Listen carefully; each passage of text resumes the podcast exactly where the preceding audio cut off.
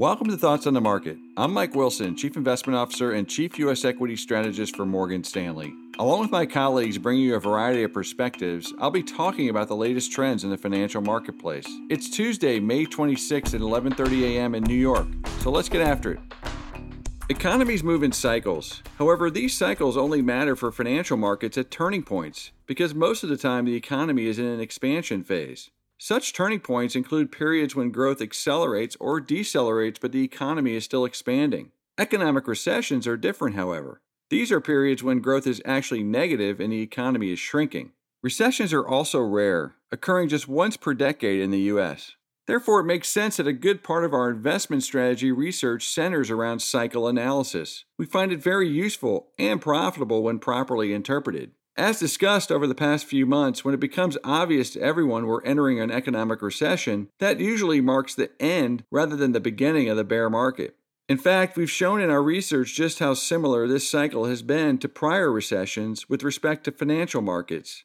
Of course, all economic cycles are unique in some way too, which can affect the rate and sustainability of the recovery while also determining both new opportunities and areas ripe for disappointment. With respect to this recession, we think the primary differentiating feature is the nature of the exogenous shock that triggered it. The pandemic provides a faceless villain that everyone wants to defeat but can't really punish for our economic hardship.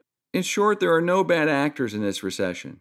This has liberated policymakers to do whatever it takes, both on the monetary and fiscal front, and that is what's very different this time when thinking about the recovery.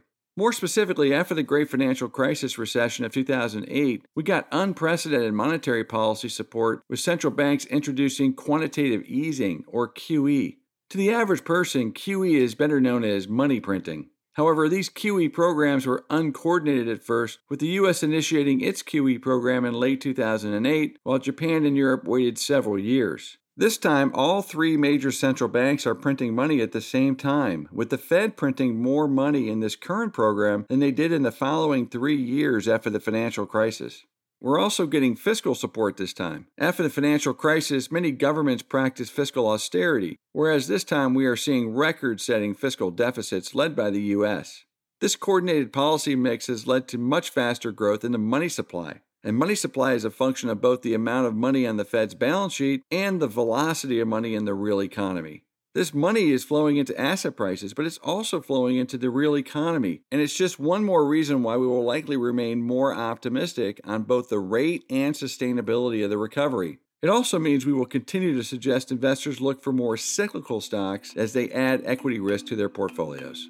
Thanks for listening. If you enjoy Thoughts on the Market, please take a moment to rate and review us on the Apple Podcast app. It helps more people to find the show. The preceding content is informational only and based on information available when created. It is not an offer or a solicitation, nor is it tax or legal advice.